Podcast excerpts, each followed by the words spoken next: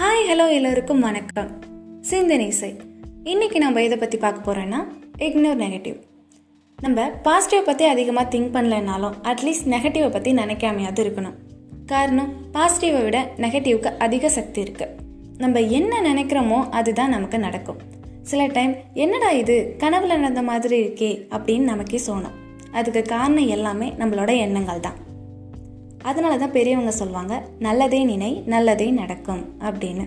நம்ம அடி மனசில் நல்ல விஷயத்தை விட கெட்ட விஷயம்தான் அதிகமாக இருக்கும்.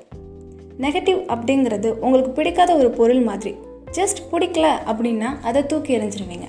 அடி மனசில் வச்சு சுமந்துட்டு இருக்க மாட்டீங்க. அதே மாதிரி தான் நெகட்டிவ். அது உங்களுக்கு தேவையே இல்லாத ஒன்று நீங்கள் எந்த அளவுக்கு நெகட்டிவாக நினைக்கிறீங்களோ அந்த அளவுக்கு அது உங்களை டவுன் பண்ணிகிட்டே தான் இருக்கும். உங்கள் எண்ணங்கள் அப்படிங்கிறது ஒரு கண்ணாடி மாதிரி. நீங்கள் எதை நினைக்கிறீங்களோ அதுதான் உங்களுக்கு திருப்பி கொடுக்கும்.